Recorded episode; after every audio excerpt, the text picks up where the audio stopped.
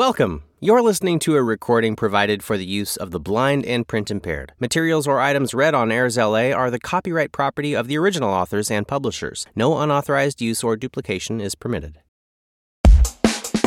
Hi, I'm Mike Paul. Welcome to this podcast of articles from Ars Technica, a presentation of Airs LA. This is episode 17, recorded September 16th, 2022. We have five articles for you today. We'll explore California's legal case for how Amazon ruined online shopping, examine the reasons why it's been a quiet hurricane season this year, see if the EU is cool with letting Google bundle its search product with Android, and learn how AI is being used in France to reveal hidden and taxable swimming pools. But first, our lead story selected especially for our Airs LA listeners. Our first article is by Jennifer Ouellette, published on August 31st, 2022. 19th century art form revived to make tactile science graphics for blind people. In the 19th century, an art form known as lithophanes was all the rage in Western Europe. These thin engravings were usually made from translucent materials like porcelain or wax. When backlit, a glowing 3D image would appear that would change its features in response to variations in the light source. Now, researchers have revived this art form to create tactile graphics to illustrate scientific data that glow with high resolution. According to a recent paper published in the journal Science Advances, these lithophanes are accessible to sighted and visually impaired people, making them a universal visualization tool for scientific data.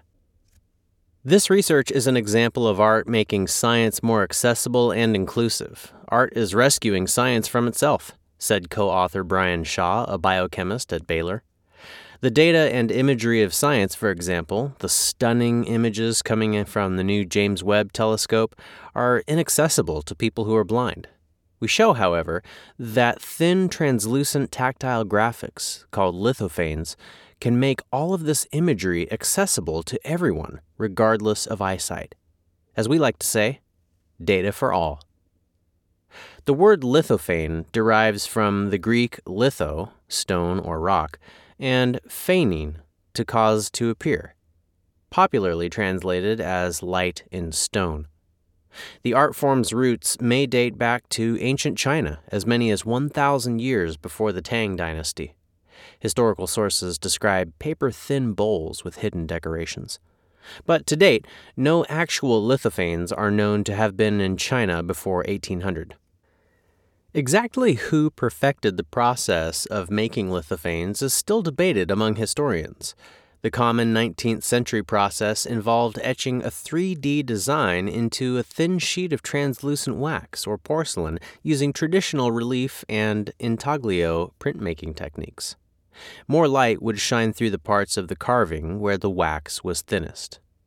These lithophanes were between 1 16th of an inch to a quarter inch thick, they were displayed as plaques, hung in windows or in front of shields with lit candles behind them as a light source.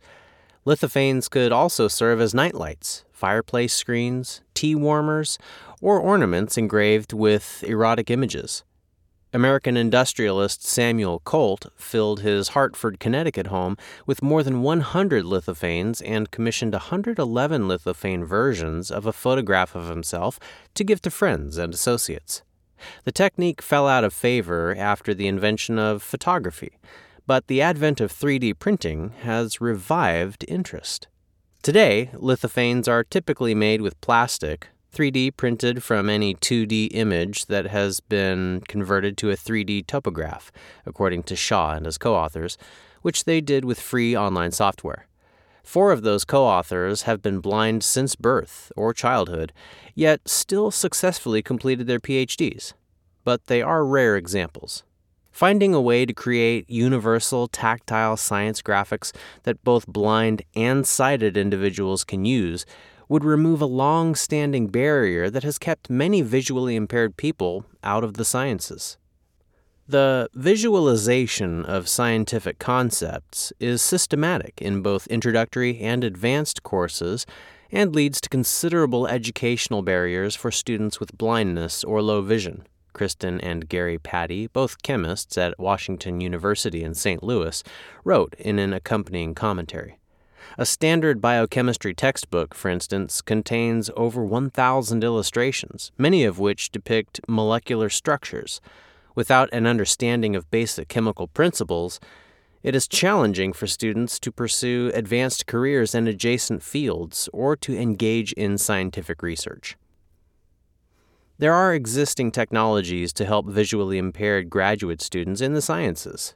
Braille, tactile models, candy like molecular models that can be sensed with the tongue and lips, and text to audio models and translators, for instance. The Pattis specifically cite tactile swell forms in their commentary, which involves heating a special kind of paper so that regions with black ink or toner swell up like a foam. Swell forms can't always differentiate some key details topologically, however.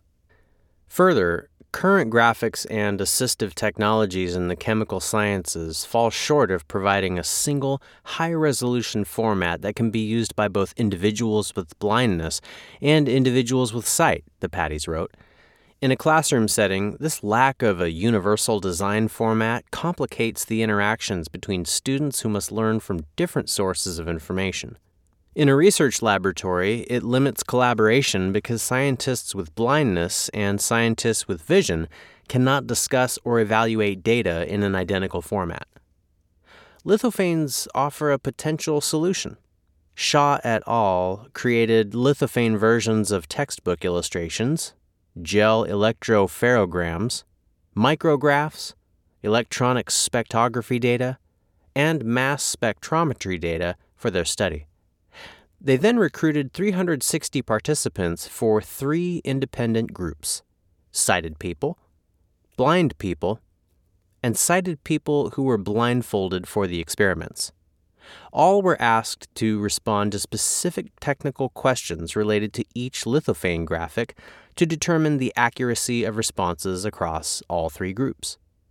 The results showed a 96.7% accuracy among the blind subjects for all five lithophanes, compared to 92.2% accuracy for the sighted participants and 79.8% accuracy for the sighted but blindfolded participants.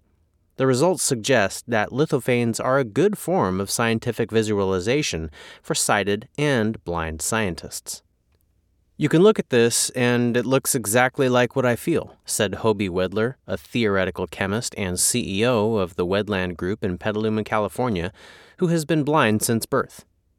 I've never felt a mass spec. I never thought I'd be able to talk through an analytical data set like this. The sky is the limit here. The authors envision a day when traditional PowerPoint slides used in scientific talks, for instance, can be converted into lithophanes, with those in the audience holding the graphics in their hands like playing cards.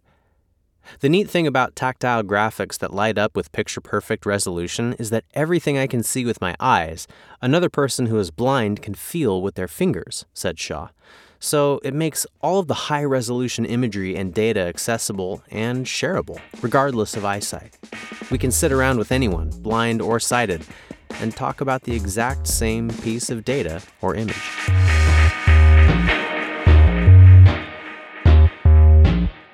Our second article is by Ashley Belanger, published on September 14th, 2022. California says Amazon ruined online shopping, sues it for driving up prices. Amazon is again under fire for its policies, allegedly forbidding its online retailers from selling their products for lower prices on other websites and retail platforms. Critics say this has led to years of higher prices for consumers instead of allowing markets to determine fair prices. Last year, the District of Columbia sued Amazon for the same reason and lost in court in March 2022. But then in April, the Department of Justice issued a statement in support of DC's case, and shortly after, DC filed to appeal this August. Now, California Attorney General Rob Bonta has piled on more pressure. announcing a lawsuit against Amazon for allegedly blocking price competition in California, too. Previously, an Amazon spokesperson told Politico regarding the DC lawsuit that sellers set their own prices for the products they offer in our store. The spokesperson suggested that without Amazon's commitment to highlighting competitively priced items above others, prices in the market would go up, not decrease, as critics suggest. Today, an Amazon spokesperson provided Ars with a similar statement about the new case. Quoting Similar to the D.C. Attorney General, whose complaint was dismissed by the courts, the California Attorney General has it exactly backwards, Amazon's spokesperson said. Sellers set their own prices for the products they offer in our store. Amazon takes pride in the fact that we offer low prices across the broadest selection, and like any store, we reserve the right not to highlight offers to customers that are not priced competitively. The relief the AG seeks would force Amazon to feature higher prices to our customers, oddly going against core objectives of antitrust law.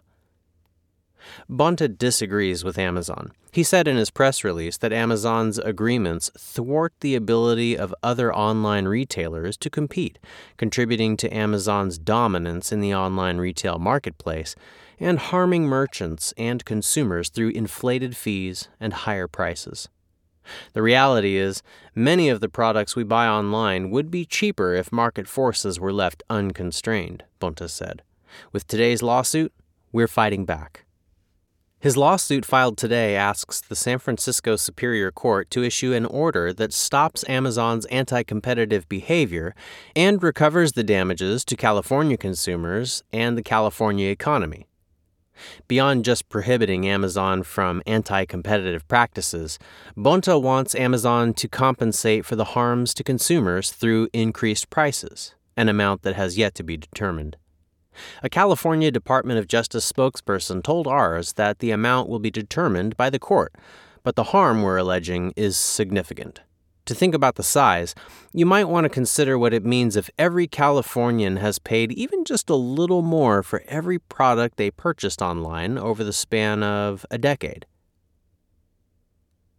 How is California's case different from DC's? Bonta posted the new complaint lobbied against Amazon, which suggests that because nearly 75% of consumers go directly to Amazon for all online purchases, merchants have no choice but to sell on Amazon.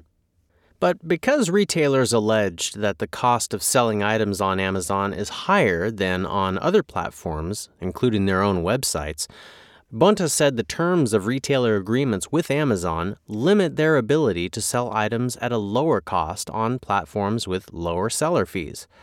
Bonta cited an e commerce consultant who confirmed retailers could sell items for lower fees on sites like Walmart or eBay. The result is a scenario where consumers are denied opportunities to access products at cheaper rates. At the furthest extreme, Bonta said that if Amazon catches retailers breaking the agreement, retailers can face sanctions, like decreased visibility of their items in product search results, and even the possibility of termination or suspension. The DOJ is apparently on Bonta's side.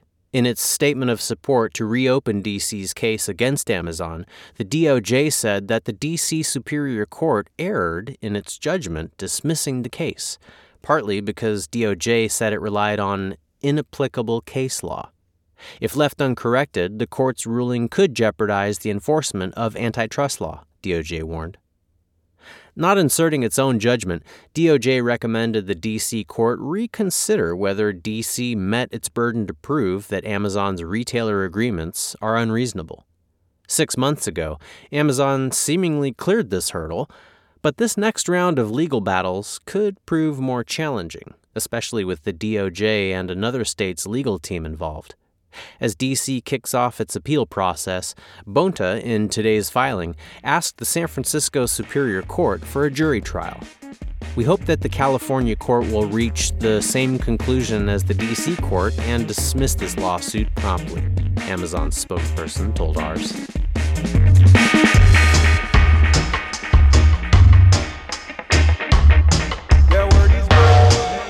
Third article is by Eric Berger, published on September 11th, 2022. This should be the absolute peak of hurricane season, but it's dead quiet out there. To state the obvious, this has been an unorthodox Atlantic hurricane season. Everyone from the U.S. agency devoted to studying weather, oceans, and the atmosphere, the National Ocean and Atmospheric Administration, or NOAA, to the most highly regarded hurricane professionals, predicted a season with above normal to well above normal activity. For example, NOAA's outlook for the 2022 Atlantic hurricane season, which runs from June 1st to November 30th, predicted a 65% chance of an above normal season, a 25% chance of a near normal season, and a 10% chance of a below normal season. The primary factor behind these predictions was an expectation that La Nina would persist in the Pacific Ocean, leading to atmospheric conditions in the tropical Atlantic more favorable to storm formation and intensification. La Nina has persisted, but the storms still have not come in bunches. All quiet. To date, the Atlantic has had five named storms, which is not all that far off normal activity as measured by climatological averages from 1991 to 2020. Normally, by now, the Atlantic would have recorded eight tropical storms and hurricanes that were given names by the National Hurricane Center. The disparity is more significant when we look at a metric for the duration and intensity of storms, known as accumulated cyclone energy. By this more telling measurement, the 2022 season has a value of 29.6, which is less than half of the normal value through Saturday, 60.3. Perhaps what is the most striking about this season is that we are now at the absolute peak of hurricane season, and there's simply nothing happening. Although the Atlantic season begins on June 1st, it starts slowly, with maybe a storm here or there in June, and often a quiet July before the deep tropics get rolling in August. Typically, about half of all activity occurs in the 14 weeks prior to September 10th, and then in a mad, headlong rush, the vast majority of the remaining storms spin up before the end of October. It is still entirely possible that the Atlantic Basin, which includes the Atlantic Ocean, Gulf of Mexico, and Caribbean Sea, produces a madcap finish. We're just not seeing any signs of it right now. There are no active systems at the moment, and the National Hurricane Center is tracking just one tropical wave that will move off the African coast into the Atlantic Ocean in the coming days. It has a relatively low chance of development, and none of the global models anticipate much from the system. Our best global models show about a 20 to 30% chance of a tropical depression developing anywhere in the Atlantic during the next 10 days. This is the exact opposite of what we normally see this time of year, when the tropics are typically lit up like a Christmas tree. The reason for this is because September offers a window where the Atlantic is still warm from the summertime months, and we typically see some of the lowest wind shear values in storm forming regions. What went wrong? So, what has happened this year to cause a quiet season, at least so far? A detailed analysis will have to wait until after the season, but to date we've seen a lot of dust in the atmosphere, which has choked off the formation of storms. Additionally, upper level winds in the atmosphere have generally been hostile to storm formation, basically shearing off the top of any developing tropical systems.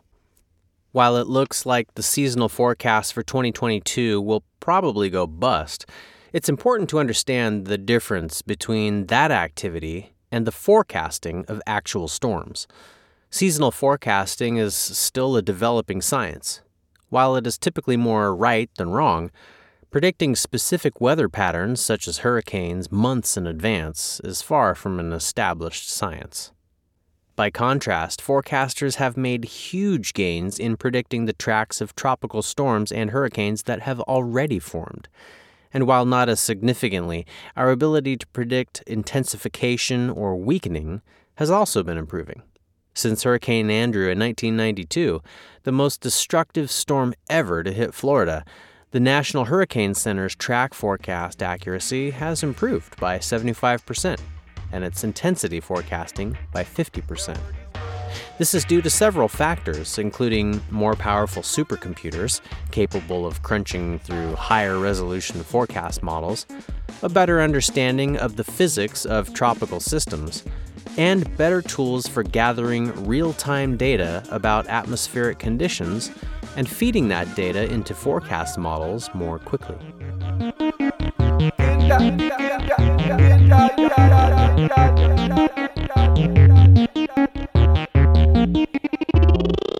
Our fourth article is by Ron Amadeo, published on September 14th, 2022.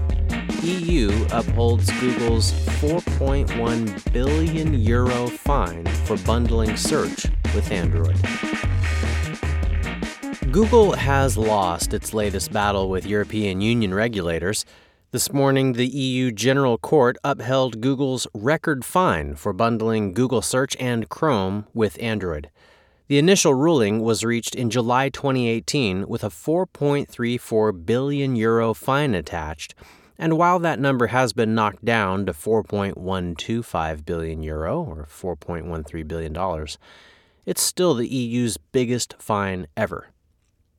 EU takes issue with the way Google licenses Android and associated Google apps like the Play Store to manufacturers. The Play Store and Google Play services are needed to build a competitive smartphone, but getting them from Google requires signing a number of contracts that the EU says stifles competition. The Commission zeroed in on three unlawful restrictions. First, Google bundles Google Chrome and Search with Android. The company requires Android manufacturers to sign a Mobile Application Distribution Agreement, or MADA, contract, which says that manufacturers that want to include one Google product must include a large collection of them and make Google the default. There are even requirements for where icons and widgets should be placed. The second unlawful restriction is the contract's anti fragmentation agreement, which says that anyone who creates a fork of Android, even as a separate product or under a different brand, will have their company's Google app license instantly revoked. The third issue concerns Google's revenue sharing agreements, which give manufacturers adhering to all these rules a share of the Google search and Google ad revenue that a customer generates. The EU Commission found that the objective of all those restrictions was to protect and strengthen Google's dominant position in relation to general search services and therefore the revenue obtained by Google through search advertisements. While the appeal uh, has only just been shot down, Google's solutions for its issues were already rolled out around the time of the initial ruling. In the EU, Google took a page out of Microsoft's anti compliance playbook, and Android now shows browser and search engine ballots that let users pick a non Google option. Google says it used the ad revenue from default Google apps to fund Android development, and now that these apps don't have to be included, manufacturers can choose to pay for Android directly instead of getting it for free. If manufacturers don't bundle Google apps, Google will charge as much as $40 per phone in the EU. The EU also forced Google to allow partners to build Android forks without facing retribution from the company. You can now sell Google Play Android and a forked device based on Android next to each other without getting kicked out of the ecosystem. In response to the ruling, a Google spokesperson told Ars, We are disappointed that the court did not annul the decision in full. Android has created more choice for everyone, not less, and supports thousands of successful businesses in Europe and around the world. This is Google's second big loss in the EU courts. The company was also fined 2.4 billion euro for bundling Google Shopping with search and 1.5 billion euro for bundling search and advertising. In total, Google has been fined 8.25 billion euro in the EU.